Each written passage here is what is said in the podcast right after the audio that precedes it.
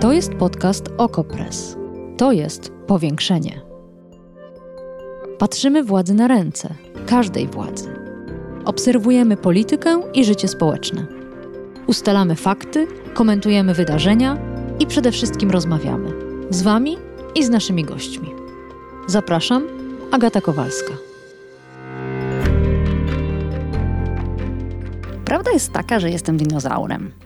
Z tych młodszych dinozaurów, no ale jednak. Staram się więc rozmawiać z młodzieżą, żeby nadążyć, żeby wiedzieć, co jest ważne.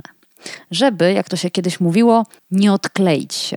Ale oczywiście nie nadążam. Połowy z tego, co mówią, nie rozumiem, bo w ciągu ostatnich dwóch dekad wiele się zmieniło, w tym same słowa. No ale próbuję i pytam. O youtuberów, o media, o szkołę, o modę. Oni głównie się ze mnie śmieją. Ale przestają się śmiać, kiedy pytam, co jest dla nich największym problemem politycznym. I wtedy zawsze odpowiadają to samo: katastrofa klimatyczna. I opowiadają o lęku przed życiem na planecie, która będzie nie do życia. I to nas różni, bo mnie owszem martwi globalne ocieplenie, nadchodzący związany z tym potężny kryzys uchodźczy i żal mi jest zanikających środowisk. Ale nie przejmuje mnie to panicznym strachem. Nie boję się o przyszłość, a oni tak. Wydaje się też, że pocieszenie dla tych młodych nie nadejdzie ze strony polskiego rządu, którego premier na trwającym właśnie szczycie klimatycznym w Glasgow znowu pomylił gazy cieplarniane ze smogiem. Chciałabym lepiej zrozumieć tych młodych i spróbujemy to zrobić w dzisiejszym powiększeniu.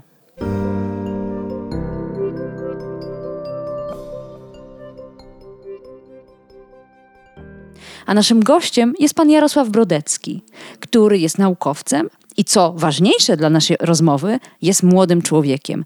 Dzień dobry. Dzień dobry. A rozmawiamy, gdy pan jest w Glasgow, właśnie na trwającym 26. szczycie klimatycznym ONZ, nazywanym w skrócie COP26. Dlaczego pan tam pojechał? W jakiej roli? Ja tutaj jestem e, z tego powodu, że e, przez ostatnie kilka miesięcy angażowałem się w działania klimatycznego dialogu młodzieżowego. Jest to takie porozumienie pięciu organizacji młodzieżowych, które ma na celu wprowadzenie w Polsce edukacji klimatycznej. I z tego też powodu, że udało się nam wypracować takie bardzo mm, ciekawe i też y, jestem bardzo dumny z tego porozumienia e, organizacji, które są no, bardzo szeroko rozstawione e, po polskiej scenie, bo tutaj mamy i przedstawicieli Młodzieżowego Strajku Klimatycznego, również e, Młodzieżowej Rady Klimatycznej, Młodzieżowej Rady Ekologicznej, czy Polskiej Rady Organizacji Młodzieżowej PROM. I właśnie z tego powodu podczas kopu będziemy opowiadać trochę o, tych, o tym, co udało nam się wypracować i właśnie dlatego tutaj jestem głównie, ale również też jestem tutaj jako obserwator tych wszystkich wydarzeń. No dobrze, to najpierw zacznijmy od tej pana roli obserwatora i trochę mm -hmm. też połączmy ją z rolą komentatora. Czy rację mają krytycy tegorocznego szczytu, według których skończy się on niezobowiązującymi deklaracjami? Pisano nawet, że ten szczyt jest bezproduktywny, zanim on się nawet rozpoczął. Czy pan też tak uważa? Nigdy nie jestem zwolennikiem oceniania e, książki po okładce i uważam, e, że powinniśmy poczekać do ostatnich e, dni tego szczytu, żeby móc jakby go podsumować i w pełni oceniać. E, to, co w tej chwili widzimy, to że faktycznie ten szczyt najprawdopodobniej nie osiągnie takich celów, jakbyśmy chcieli osiągnąć, czyli jakiegoś przełomu w zakresie ograniczania e, emisji chociażby dwutlenku węgla i jakichś takich bardziej ambitnych e, celów tych głównych emitentów światowych.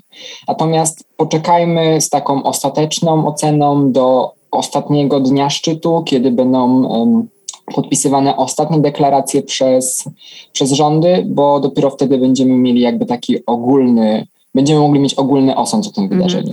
Ale codziennie można przysłuchiwać się wystąpieniom, codziennie odbywają się różnego rodzaju negocjacje. Czy wedle Pana do tego momentu coś istotnego się wydarzyło, choćby na poziomie deklaracji? Myślę, że to co, to, co się e, w tej chwili udało, jest to wielka zasługa przede wszystkim naciskom ze strony e, nowej polityki USA, która stała się mhm. nareszcie bardziej proklimatyczna niż jeszcze kilka lat temu, i Unii Europejskiej, to deklaracja w sprawie redukcji metanu, bo nareszcie podczas e, kopów zaczęło, zaczęto bardziej mówić o tych pozostałych gazach cieplarnianych, nie tylko o dwutlenku węgla, bo trzeba tu pamiętać, że gazów cieplarnianych mamy wiele. Więc to jest coś, co, co można by wymienić jako mały sukces, bo Redukcja bo metanu to oznacza w, w gruncie rzeczy redukcję w e, przemysłowej hodowli bydła, czy, czy, czy coś bardziej poważnego? Generalnie to są deklaracje, e, które państwa zapewniły, że będą ograniczać ten metan. To jak będą ograniczać, pewnie będzie zależeć od tych poszczególnych jakby pomysłów krajów. E, oczywiście jakby tutaj przemysłowa hodowla bydła e, jest jednym z głównych źródeł metanu, ale niestety to na kopie cały czas nie jest podnoszone i to też jest bardzo duży problem, który też widzimy obserwując negocjacje, że w zasadzie temat przemysłowej hodowli zwierząt się nie pojawia jako taki problem w kontekście w kontekście zmian klimatu oczywiście to on takim jest, ale niestety tutaj on się nie pojawia ze względu na to, że jest to bardzo drażliwy temat. Ale to, to mnie, rządy, widzi pan, to i rządy, mnie... I rządy się boją, mhm. boją się go tknąć i to jest bardzo smutne. Ale to jest bardzo zaskakujące, co pan mówi, dlatego że wydawałoby się, że lobbying firm, które żyją z paliw kopalnianych jest silniejszy niż lobbying producentów żywności, nazwijmy szeroko tę grupę. A mimo to, mówi pan, o krowach się nie wspomina.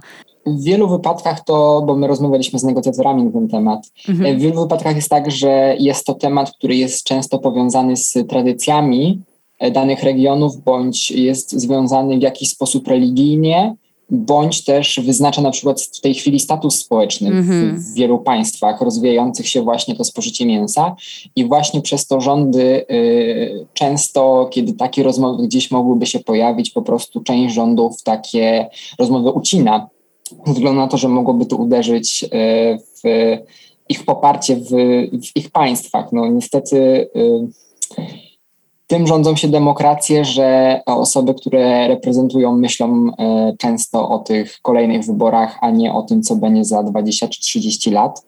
E, myślą e, od wyborów do wyborów i, i to jest rzecz, która w dłuższej perspektywie nas już zgubiła i gubić tak. nas będzie jeszcze bardziej. Tak jest. A propos demokracji, spójrzmy na Polskę. Media bardzo dużo pisały o tym, że Polska podpisała deklarację, która zobowiązuje e, państwa do redukcji, wręcz rezygnacji z węgla do 2030 roku i dosłownie tego samego dnia przedstawiciele polskiego rządu powiedzieli, że dopiero w 2049 zrezygnujemy z kopalni. Jak pan ocenia ten e, moment, bo mnie się wydaje, że większą wagę przyłożono do tego błędu PR-owego, wizerunkowego, a mniejszą do faktu, że i tak Polska nie byłaby w stanie do 2030 roku skończyć z węglem. Nawet otrzymaliśmy za to skamieliny dnia, tak. taką nagrodę, którą, którą przyznaje się państwom, które tutaj e, najmniej zadziałały w danym dniu bądź pokazały, że, że niespecjalnie chcą działać na Albo złapano je na hipokryzji, tak. Albo złapano je na, na hipokryzji i, i znaczy, generalnie w zapisach tego, tego, do czego Polska się zobowiązała w, w, tym, w tym dokumencie, o którym wczoraj rozpisywały się wszystkie światowe media i byliśmy na nagłówkach e, jako Polska, to tam były to taki zapis lata 30, lata 40. Mhm. E, I tutaj wydaje mi się, że jeżeli transformacja energetyczna przebiegałaby w sposób bardzo E, tak intensywnej zaczęłaby się już teraz, to do, do tego 30, w 30, znaczy w latach 30 spokojnie byśmy dali sobie radę, bo to by był na przykład 39, tak? Mhm. Um, natomiast tutaj ja, ja przyznam, że się wczoraj obśmiałem, bo przypomniałem sobie, jak podczas pierwszego expose pana e, pre, premiera Morawieckiego, pan premier wtedy się chwalił, że, że stajemy się krajem rozwiniętym, a właśnie w tej deklaracji jest taki zapis, że kraje rozwinięte e, będą w tych latach 30 ograniczać, a, tak. a, a, w latach, a w latach 40 te kraje rozwijające się, więc bardzo mi się podoba, że ta, narra- ta, ta zmiana narracji jest w zależności od tego, e, w jakich warunkach jesteśmy, ale już to zostało zostawmy. Mm, no ale właśnie widzi pan, skupiliśmy się rzeczywiście na wizerunku Polski, na tym, tak. jak polski premier e, nas wszystkich w gruncie rzeczy skompromitował. Ale e, po, mówi pan jednocześnie, dalibyśmy radę, gdyby ta transformacja była energicznie przeprowadzona. Co to właściwie by oznaczało? Znaczy, przede wszystkim musielibyśmy e, zacząć korzystać z pomocy międzynarodowej, choćby z tego, co proponuje nam Unia Europejska, ponieważ Unia Europejska w ramach um, nowego Zielonego Ładu i tego całego nowego, nowej ramy budżetowej proponuje nam bardzo dużo pieniędzy A chcą nam zbudować e, elektrownię e, jądrową? Generalnie ja jestem jedną z osób, która uważa, że jakby w, w drodze do bezemisyjnej energetyki ta elektrownia atomowa pewnie będzie musiała powstać, bo pewnie inaczej będzie nam trudno zbilansować e, ten nasz miks energetyczny. E, natomiast no, na pewno to będzie bardzo droga inwestycja i do tego na pewno będziemy potrzebować wsparcia międzynarodowego, ponieważ nasza gospodarka nie jest na tyle silna. Mhm. Natomiast w tej chwili, no ile już polskich kopalń jest zupełnie nierentownych, więc odejście od węgla jest rzeczą, która jest w zasadzie bardzo istotna nawet z naszego punktu widzenia e, gospodarczego. Oczywiście nie będziemy w stanie tego zrobić tak, żeby wszyscy byli zadowoleni, bo no, możemy żyć w utopii i myśleć, że będziemy w stanie zrobić transformację tak, żeby nikomu nic się nie stało, ale oczywiście będą osoby pokrzywdzone w jakiś sposób, no tylko, że w tej chwili nie do końca mamy wybór. Ale właśnie to ciekawe, że Pan o tym wspomniał, bo w czasie swojego krótkiego wystąpienia w Glasgow premier Morawiecki mówił o ochronie ludzi, ale nie przed mhm. skutkami katastrofy klimatycznej, tylko przed skutkami walki z katastrofą klimatyczną. Mówił, wszyscy, po, wiesz to mam wrażenie, że to zdanie jest przeklejane z każdego wystąpienia premiera Morawieckiego metodą kopiuj wklej. Wszyscy powinniśmy pamiętać o jednej zasadzie. Transformacja nie może mieć miejsca kosztem ludzi.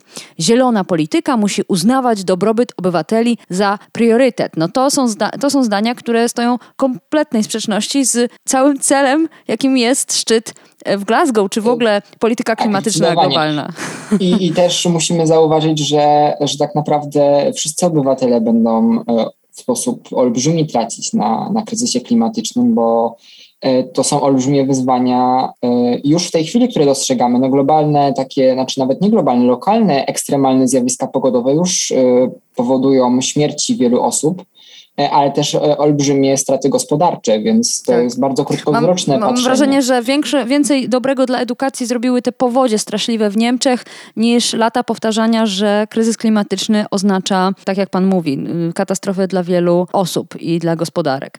No ale polityka polityką, tak jak wspominałam na wstępie, za każdym razem, kiedy rozmawiam z młodymi ludźmi i pytam ich o to najważniejszą sprawę w polityce, to oni mówią o klimacie. Zupełnie jakby się zmówili. Mhm. Nawet ostatnio byłam na demonstracji pod Sejmem.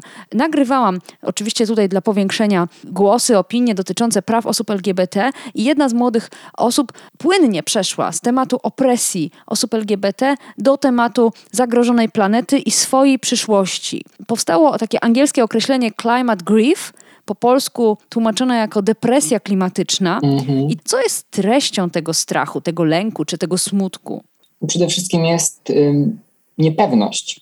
Mhm. Y, dlatego, że osoby młode i też wiele osób z mojego otoczenia, również ja, y, czytamy. W tej chwili mamy pełen dostęp do wiedzy światowej. Możemy czytać, będąc w zasadzie wszędzie, jadąc tramwajem, raporty najlepszych zespołów naukowych na świecie, doniesienia z całego świata i widzimy, do czego już w tej chwili doprowadził kryzys klimatyczny. A mamy świadomość, że jest to dopiero początek i że te zmiany będą się coraz bardziej zaostrzać i że na tych szczytach wszystkich mówimy, czy osiągniemy półtora stopnia, czy dwa stopnie, czy dwa i pół stopnia, to wszystko wydaje się, że to co, co to może być różnica pół stopnia e, w skali tam no właśnie tej średniej temperatury globu. To są olbrzymie zmiany. To jest kwestia występowania kilkadziesięciu dni więcej, na przykład fal ciepła, które będą fal gorąca, które będą y, zbierać e, olbrzymie żniwa w ludziach.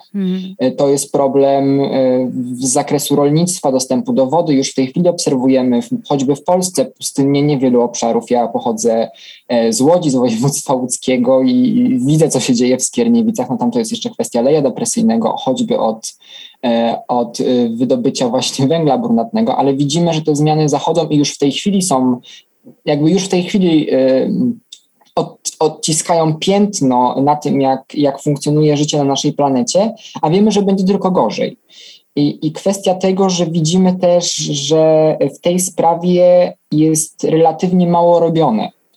I to wszystko powoduje, że czujemy niepewność. Ja osobiście też czuję niepewność i też kryzys klimatyczny to jest jeden z, jakby z jednej części kryzysów środowiskowych, który występuje u nas. Kolejnym jest kryzys bioróżnorodności i wydaje mi się, że wśród, znaczy w ogóle w społeczeństwie jest bardzo dużo osób wrażliwych ale też właśnie ta świadomość i ta, to łatwe docieranie do informacji i też to, że żyjemy jakby w takiej trochę już globalnej wiosce, powoduje, że te informacje bardziej na nas wpływają. Zastanawiam się, na ile też wpływa na wasze samopoczucie to, że wiadomo, co można zrobić. Jedna z matek z grupy Rodzice dla Klimatu, która też jest w Glasgow, w rozmowie z Katarzyną Koizer dla Okopres, mówi: Od lat wiadomo, co trzeba zrobić. Naukowcy już wyznaczyli ścieżkę. Tyle tylko, że politycy nią nie podążają. Zastanawiam się, na ile to jest frustrujące, na ile to powoduje e, pogłębienie tych, e, tych ciężkich przeżyć to powoduje na pewno złość i też, mhm. ale to też jest co, coś, co generuje taką trochę bezsilność, ale tą bezsilność na pewno trzeba w jakiś sposób w sobie e, znaczy ona jest, ale na pewno nie można jej dać trochę sobą zwyciężyć, dlatego że, że to, to też co dzisiaj mówiłem, że trzeba być trochę niezłomnym w tym, e, w tym dążeniu do, do jakichś działań na rzecz klimatu i trochę e, jakby nie powstrzymywać się bo wiadomo, że te zmiany muszą nastąpić i trzeba cały czas e, mieć to na uwadze, że one nastąpić muszą, bo inaczej dojdzie do naprawdę no, rzeczy strasznych. W sensie tutaj nie mówimy tylko o kryzysach y, humanitarnych, czy nie tylko o kryzysach ekologicznych, właśnie takich y, ściśle związanych z po prostu degradacją przyrody, która nas otacza, ale również z olbrzymimi kryzysami humanitarnymi i to również tak. kryzysami humanitarnymi w Europie.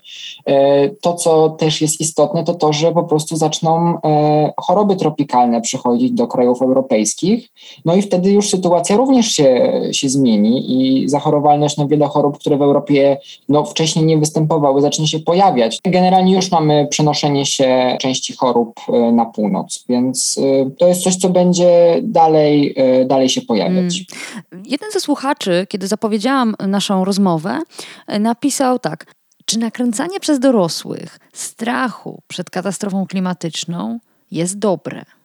Chodziło mu o to, że młodzi ludzie tym bardziej popadają w trudne stany psychiczne, gdy my, tak zwani dorośli, mówimy o tym, co się wydarzy w ciągu najbliższych kilku dekad. Jaką ma na to Pan odpowiedź? Bo wygląda na to, że Pan też sieje w cudzysłowie panikę. Dorośli nie muszą mówić, żeby dzieci wiedziały. To jest kwestia tego, że w tej chwili mamy w zasadzie y, nieograniczony dostęp do informacji. Jeżeli ktoś będzie chciał mieć dostęp do informacji, to będzie w stanie jej w jakiś sposób zdobyć. E, I, I zdecydowanie tutaj uważam, że nie jest to jakby działanie dorosłych i co więcej uważam, że powinno się mówić o zmianach klimatu. E, nie powinniśmy tego tematu w żaden sposób e, robić z niego tabu. Właśnie uważam, że im mamy większą świadomość w społeczeństwie na temat tego, jak działają zmiany klimatu, co je powoduje, w jaki sposób można im przeciwdziałać, tym mamy większą szansę, że takie osoby będą wybierać na stanowiska które jakby są decyzyjne, osoby odpowiedzialne i osoby mające świadomość następujących zmian klimatu. Ale jest jeszcze jeden głos. Znów wracam do wywiadu Katarzyny Kojzer z jedną z matek z ruchu Rodzice dla Klimatu. Ona opowiada o swoim małym synku, pięcioletnim chłopcu, który razem z nią wyszedł któregoś dnia na spacer po Warszawie i była jedna z tych słynnych ulew. Nawalny deszcz, ogromne kałuże, wręcz rzeki płynęły ulicami.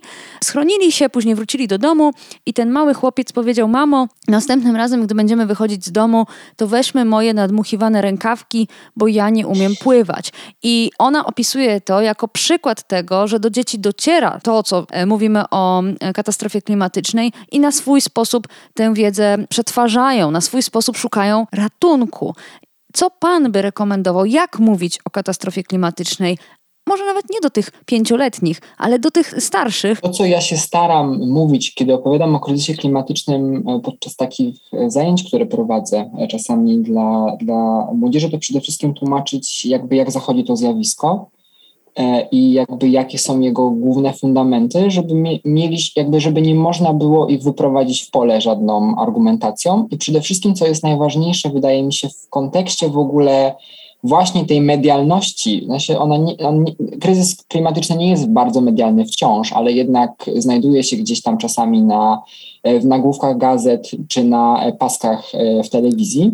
Tak, jak, jak, jak mamy jest... skutki kryzysu klimatycznego, powódź, tak, suszę, tak, tak, tak, wyjątkowo Ale żeby, mróz. Żeby, roz, żeby rozróżniać te, te aspekty mhm. środowiskowe, bo w debacie publicznej często przez, również przez dziennikarzy wiele tematów jest ze sobą miksowanych. Ja czasami tak mówię, że wszystkie problemy środowiskowe są wlewane do blendera i potem serwuje się nam, słuchaczom, bądź nam, czytelnikom taki, takie smoothie z różnych problemów, gdzie wszystko jest pomieszane ze wszystkim. Mm. Więc przede wszystkim to, co trzeba tłumaczyć już młodym osobom na samym początku, to czym się różni właśnie smog, e, czyli zanieczyszczenie powietrza takimi cząstkami stałymi od kryzysu e, klimatycznego, od globalnego ocieplenia, gdzie mamy do czynienia z emisją e, gazów cieplarnianych, gdzie tutaj nie mamy na przykład nowotworu płuc, a w przypadku smogu mamy nowotwór płuc. Tylko zawał żeby, serca. Tak, tylko żeby jakby, żeby łączyć odpowiednie przyczyny z odpowiednimi skutkami, a odpowiednie przyczyny czegoś innego z innymi skutkami. A dlaczego to jest takie innego. ważne? Dlaczego to jest takie ważne? Bo pan premier na przykład nie ma z tym problemu, łączy gazy cieplarniane ze smogiem, y, miesza to jeszcze z ochroną środowiska i jemu to nie przeszkadza. A dlaczego pana zdaniem to jest takie istotne, żeby te wszystkie, jakby nie było, prawdziwe problemy były osobno, były rozdzielane? Znaczy, y, nie żeby były totalnie osobno, bo one, one są ze sobą ściśle połączone, ale żeby nie dać się wyprowadzić w pole. Mhm. Czyli żeby nie dać się wyprowadzić y, takiej argumentacji, że jeżeli wymienimy y, piec węglowy na ogrzewanie gazowe, to spowodujemy, że chronimy klimat, bo tak nie jest, bo mamy do, do czynienia dalej z emisją dwutlenku węgla. Więc y, to chodzi o to, żeby przede wszystkim nie dać się wyprowadzić w pole, a wydaje mi się, że we współczesnym społeczeństwie, w którym mamy tak duży dostęp do informacji, w zasadzie no niemal nieograniczony już, żeby pozyskać wiedzę nie trzeba spędzić kilku godzin w bibliotece wyszukując jakiejś konkretnej pozycji, która nas interesuje, tylko możemy odpisać, wpisać odpowiednią frazę w internetową wyszukiwarkę i mamy dostęp do wszystkich informacji, tylko jeszcze musimy je odfiltrować. I właśnie tą podstawową wiedzę, którą możemy wyposażyć nasze dzieci, to jest ta umiejętność, żeby nie dać się wlawirować w jakąś fałszywą narrację i umieć od, jakby oddzielić prawdę od fałszu. Czasami jest bardzo trudne, jakbyśmy rozdzielali no po prostu jakieś bardzo dwie, dwa podobne nasiona na przykład, tak? Hmm. Więc to jest bardzo trudne, ale uważam, że to jest to, czego we współczesnym świecie na to powinniśmy kłaść największy nacisk. Ale sprawa nie jest taka prosta, bo istnieje prawda, istnieje fałsz i istnieje polityka. W Glasgow dochodzi do podpisywania szeregu deklaracji, do różnego rodzaju też pojedynczych zobowiązań. Między innymi wszystkich zaskoczył premier Indii, który, który nagle e, sformułował, opisaliśmy o tym w Okopres, e, szeroko idącą deklarację e, poprawy, jeśli chodzi o emisję. Natomiast Trudno zarzucić fałsz tym politykom, oni rzeczywiście to deklarują, jednocześnie trudno uznać to za pełną prawdę, bo mogą tych deklaracji po prostu nie spełnić. Czy Pana zdaniem powinniśmy się bardzo przywiązywać do tych dat. 2030, 2050, do tych liczb. 1,5 stopnia, 2 stopnie, czy też powinniśmy zupełnie w inny sposób, innymi kategoriami, kryteriami oceniać polityki klimatyczne poszczególnych państw? Znaczy, oczywiście to są tylko deklaracje i to w większości przypadków e, deklaracje często mało ambitne, ale y, to, na co ja uważam najbardziej trzeba patrzeć, to nie patrzeć na deklaracje, a patrzeć na realne zmiany w legislacji. Mhm. Bo to jest coś, co w przypadku wielu krajów zupełnie się nie pojawia. To teraz y, szeroko komentowany aspekt y, tego, tej deklaracji na temat e, wylesiania i o tym, że podpisała go również Brazylia. No i Brazylia owszem deklaruje, że to, to wylesianie u niej się poprawi, ale jeszcze cały czas nie widać fizycznych zmian legislacyjnych. Więc dopóki nie zobaczymy fizycznych zmian w legislacji, no to trudno mówić o jakimś wielkim sukcesie. Na razie to są wyłącznie deklaracje, ale na pewno przede wszystkim, co musimy obserwować, to obserwować te zmiany legislacyjne, ale też to, co nam pokazuje nauka i nasze satelity, czyli to, ile faktycznie te wszystkie kraje emitują tych gazów cieplarnianych, bo to jesteśmy w stanie sprawdzać dzięki technologiom satelitarnym, więc mamy jakąś możliwość kontroli. I wydaje mi się, że po prostu będziemy musieli e, oceniać po czynach, a nie po deklaracjach. Generalnie e, ja nie jestem optymistą, zazwyczaj jestem realistą, ale w tym momencie stwierdzam, że a niech to, niech ten optymizm na chwilę gdzieś tam zarządzi w mojej głowie i jednak liczę, że jak ten szczyt się będzie kończyć 12 listopada, to będą nagłówki w gazetach, że mamy kolejny wielki szczyt po Paryżu. Mówił optymista, człowiek młody, naukowiec Jarosław Brodecki, prosto z Glasgow. Bardzo dziękuję za to spotkanie. Dziękuję bardzo. Powiększenie. Podcast Okopres. Prowadzenie Agata Kowalska. Podcast znajdziesz na stronie Okopres i w Twojej ulubionej aplikacji do podcastów. Redakcja Okopres działa od 2016 roku. Jesteśmy obywatelskim narzędziem kontroli władzy, obecnej i każdej następnej. Okopres utrzymuje się z Waszych darowizn. Wesprzyj nas, byśmy mogli działać dalej.